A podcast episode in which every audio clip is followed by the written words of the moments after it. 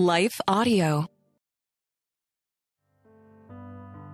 You are listening to the Million Praying Moms podcast, where we're dedicated to helping moms pray God's word for their children in the areas they need it most. I'm your host, Brooke McGlothlin. Over the last decade, I've helped thousands of moms make prayer a priority for their families. My mission is to help you do the same. Prayer is not a last resort, it's our first and best response to the challenges of parenting, a partnership for the hearts of our children that God invites us into. Today, I'm sharing a bonus podcast episode with you. It's actually one entire podcast from my friend Rachel Wojo from her podcast, Untangling Life. I have known Rachel for years, and I know you're going to love her heart. I hope you'll take the time to get to know her and even follow her podcast. There's a link to it in today's show notes.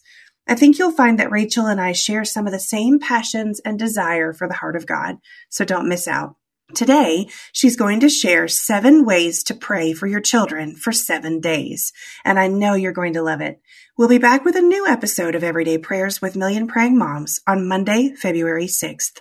After this short word from our sponsors, we'll hear from Rachel Wojo. Proverbs 30, verse 8 says, Keep falsehood and lies far from me. Unfortunately, we live in a world where difficulties, abuse, and even betrayal happens on a daily basis. This Bible verse is perfect to pray for your children and yourself. Having walked through her own story of betrayal, author Jennifer Lynn Heck knows firsthand the importance of this prayer. She writes about it in her book, Walking Victoriously Through a Fiery Furnace, available on Amazon. In the book, she shares what can happen when we become vulnerable and how God enables us to victoriously overcome. Walking Victoriously Through a Fiery Furnace is written as the story of Victoria Grace, a young woman born with a crippling physical disability who experiences betrayal but overcomes and receives the healing only God can give. It's designed with beautiful full color pages and Bible passages are creatively interwoven into the story. Discover how you and your family can use what Jennifer calls the word activated response strategy in prayer to defeat Satan's deception and attacks and receive hope and encouragement in your own fiery trials. Get your copy of Walking Victoriously Through a Fiery Furnace now on Amazon. Hi, everyone. If you've been injured in an accident that was not your fault, listen up. We have legal professionals standing by to answer your questions for free. Call now and find out if you have a case and how much it's potentially worth. Call 800 497 4410. I'm here with spokesman John Wolf. So, John, tell everyone listening who should call right now. Well, Maria, first off, thank you for having me here. It's always nice to answer the listeners' questions. Now, as far as who should call in, Anyone who's been injured in an accident and think you deserve compensation, give us a call right now. 800 497 4410. You'll find out if you have a case and how much it's potentially worth. Thanks, John. You heard it, folks. Take advantage of this opportunity and call now. 800 497 4410. Advertisement sponsored by Legal Help Center may not be available in all states.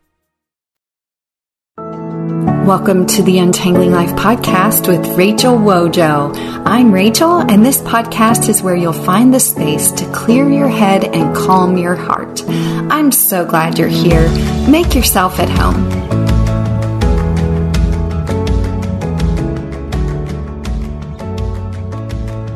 Well, hey there, and welcome to this week's episode of the Untangling Life podcast. I'm Rachel, and I'm so glad you're listening in today. We are looking at all the ways to pray for our children.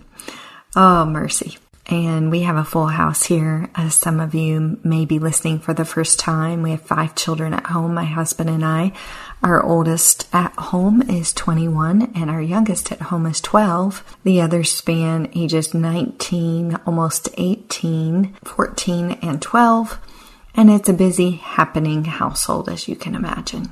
So we are geared up. Everyone is on a scheduled change with the exception of our 21 year old. And we have one leaving for college, two starting school, one starting a new job, and God is gracious. So when I talk about prayer, I am uh, very intentional to pray for my children at times. And then this summer, I think the train has gotten away from me just a little bit there is a verse in Luke 6:28 that says, "Bless those who curse you, pray for those who hurt you." And that's what it says in the New Living Translation. In the NIV, Luke 6:28 says, "Bless those who curse you, pray for those who mistreat you." In the NIV. And then in the ESV, it says, Bless those who curse you, pray for those who abuse you.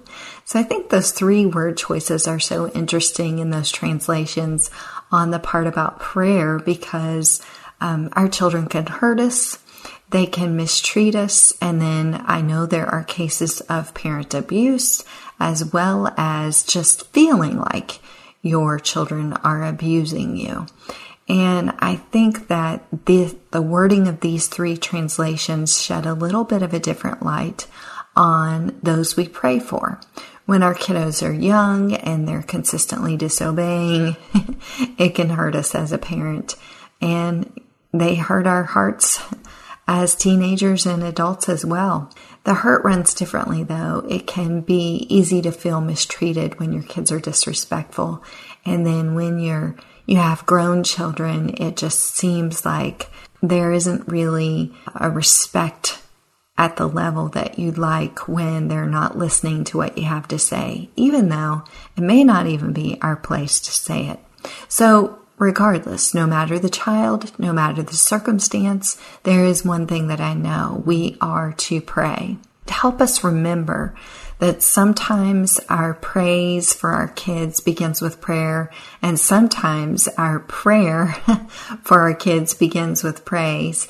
Today, I wanted to give you an acrostic for seven ways to pray for your children for seven days. And I'm using the word petition. P E T I T I O N, petition. So seven letters in, in that word and a bonus letter as well.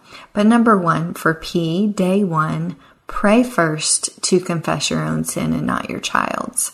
And I think that James 5:16 explains to us to confess our sins one to another and pray for one another so that we can experience healing. The prayer of a righteous person has great power as it is working. For me, this means that when I've make, made a mistake, I don't want to be afraid to admit it. My children respect me more when I go to them and say that I'm sorry, whether it's for losing my temper or um, rushing into something. I've set the example for them when I show humility, and if I make a mistake, I want to admit it. On day two, you could pray the E, which is earnestly seek God for his answer about an issue. And Proverbs 3 6 in the NLT says, Seek his way in all you do, and he will show you which path to take. Praise the Lord for that mercy. As the parent, sometimes what I want doesn't line up with God's plan. I just have to admit that. Sometimes circumstances are different than what I would prefer, and I need to be close enough to the Lord that I recognize the difference between my plan for my kids and God's plan for my kids.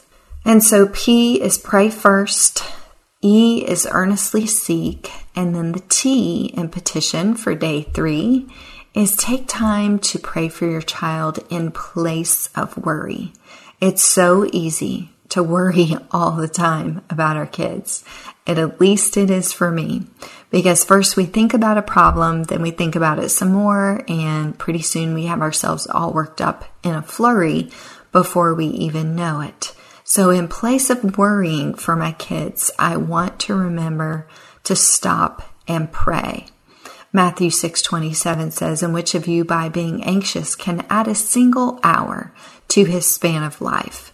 And so that would be whether it's my life or my child's life. Worrying about them will not add any benefit to their life. So remembering that to take time to pray in place of worry. That's for day three. Day four, implore to God on behalf of your child. One of the definitions of the word implore is to get down on your knees. And I think that's why I chose that word here because our very posture during prayer can often reveal how important the prayer matter is. And I, I know there are people who cannot physically get down on their knees, but I think a, a posture or position of humility and bowing our head and leaning over onto our knees can also be humbling and ask God to really work in the life of your child. Psalm 5 2 says, Give attention to the sound of my cry, my King and my God, for to you do I pray. So, day one is pray first to confess your own sin. Day two is earnestly seek God for his answer. Day three is take time to pray in place of worry. Day four, implore to God on behalf of your child. And now day five, is T for the petition, tarry in your prayer. Sometimes I pray popcorn prayers that just pop out and I don't really revisit it. I love that in Psalm 88:13 David told God he wasn't going to stop praying for the problem. He says, "Lord, I cry out to you. I will keep on pleading day by day." Psalm 88:13 in the New Living Translation. Maybe this is the day to set aside time to pray until you have fully emptied your heart without anything re- remaining. Just emptying it completely and then tell God you'll be back again tomorrow. Speaking of reminders, that is one great way that you can pray for someone. I have a reminder set on my phone to pray for my husband at 11 a.m. every day. That little reminder goes off, and I take that moment just to pray for him specifically. Um, I I have a lot of kids, so I have not done that for each one of my kiddos, but I do pray for them collectively in the mornings. I just think having that reminder or set time to pray for our kids is important. And in this case, day five, we are going to tarry, meaning just keep on praying. As the psalmist said, keep on pleading day by day. And then day six, investigate. I is investigate. Investigate your child's feelings and pray over them. There are feelings that my children have that I cannot understand and I cannot explain them. Feelings are not something that can always be explained, but it doesn't make them less real. And so today I'm daring myself and I'm daring you to ask your child how they feel about a problem without correcting or instructing, but just simply listening. I really am trying to get better at that. I don't know if my kids know it or not. But I am working on that.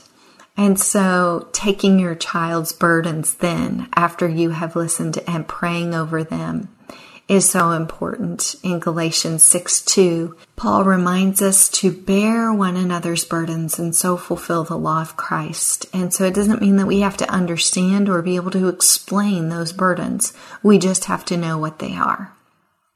And then, day seven, Observe any changes you see and thank God for them. What if you don't see any changes yet? I've had people email me and say, Rachel, I'm trying so hard to praise my child and pray for my child, but I'm just not seeing any change. I think one of the ways that I pray when I'm, I'm not seeing a change that I really believe is needed, then I just thank God that I can trust him to take care of my child because he loves my children even more than I do. His word promises this.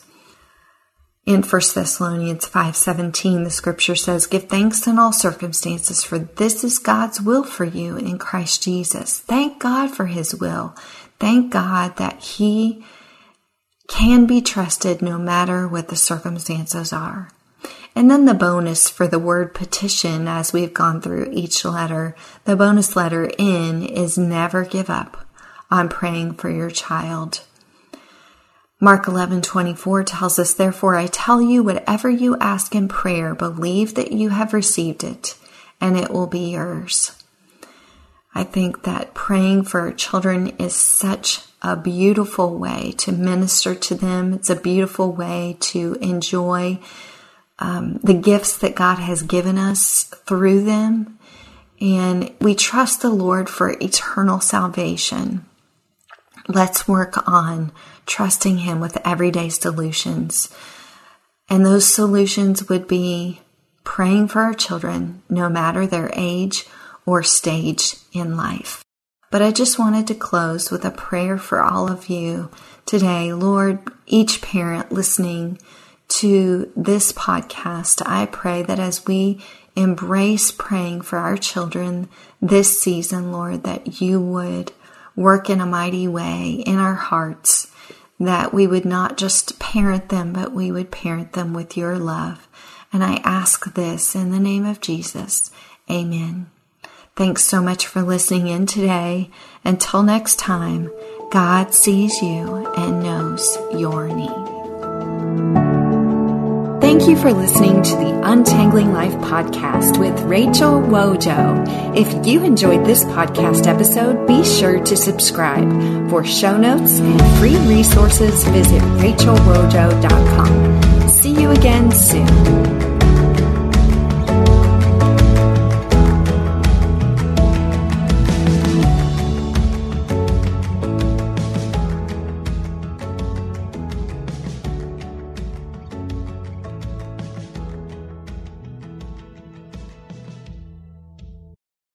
Are you concerned about tensions in the Middle East? Do you wonder where we're currently at in the biblical timeline? Are we really in the last days? Hi, everyone. I'm Dr. Carl Moeller with the Inside the Epicenter podcast. Every week, my co host, best selling author Joel Rosenberg, and I answer those questions and more. You'll hear inside knowledge of our meetings with leaders at the highest levels of government in the U.S., Israel, and the Middle East, equipping you to filter the news with biblically sound insights. Find Inside the Epicenter on your favorite podcast app or go to joshuafund.com to listen and subscribe.